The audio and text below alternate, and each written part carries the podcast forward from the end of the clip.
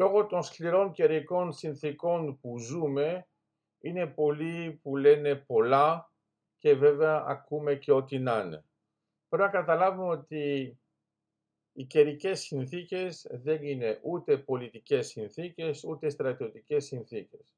Αυτό που έχει σημασία είναι πώς αντιμετωπίζουμε μια κατάσταση η οποία είναι ακραία, η οποία δεν είναι απαραίτητα προβλεπόμενη στο επίπεδο που έχουν φτάσει τα πράγματα και κατά συνέπεια πρέπει να δούμε ποια είναι η ανταπόκρισή μας. Αυτό που βλέπουμε σε πρακτικό επίπεδο είναι ότι π.χ.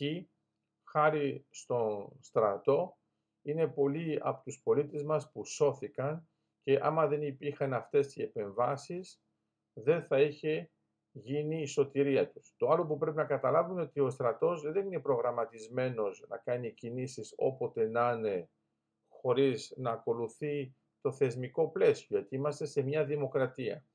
Άρα υπάρχει ένα πρωτόκολλο, το ακολουθούμε και πάνω σε αυτό λειτουργούμε. Αυτό που μπορούμε να, πούμε, να πούμε ότι οι ένοπλες δυνάμεις κάνουν το καθήκον τους, ποντάρουμε πάνω σε αυτούς, είναι πάντοτε σαν μια ενίσχυση γενικότερα της πυροσβεστικής που είναι πάντοτε η πρώτη στο μέτωπο με τέτοιες συνθήκες, αλλά πρέπει να καταλάβουμε ότι είναι και πολιτικές αποφάσεις. Άρα, είναι κατανοητό όταν υπάρχει αγανάκτηση, όταν υπάρχουν νεκροί, όταν υπάρχει μια κατάσταση που φαίνεται να είναι εντελώς καταστροφική, να υπάρχουν ε, διάφορες φωνές που λένε διάφορα.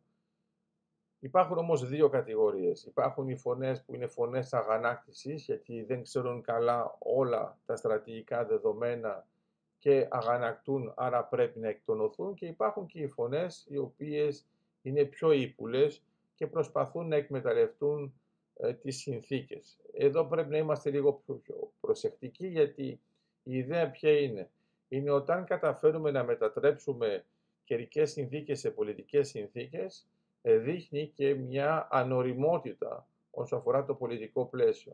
Ε, πρέπει αντιθέτως να είμαστε μαζί γιατί έχουμε ζήσει τις πυρκαγιές, τώρα ζούμε τις πλημμύρες, είναι και τα δύο ακραία φαινόμενα που δεν έχουμε δει σε αυτό το μέγεθος στην ιστορία της Ελλάδος εδώ και όχι δεκαετίες, αλλά από τον προηγούμενο αιώνα και πρέπει λοιπόν να το έχουμε στο μυαλό μας όταν συζητάμε για αυτά τα θέματα. Αυτό που έχει σημασία λοιπόν δεν είναι η άμεση αντιμετώπιση ενός φαινομένου που δεν μπορείς να προβλέψεις σε τέτοιο μέγεθος, αλλά τι γίνεται σε βάθος χρόνου όταν ενεργοποιείται όλο το θεσμικό πλαίσιο να προστατέψει αποτελεσματικά τους πολίτες της δημοκρατίας.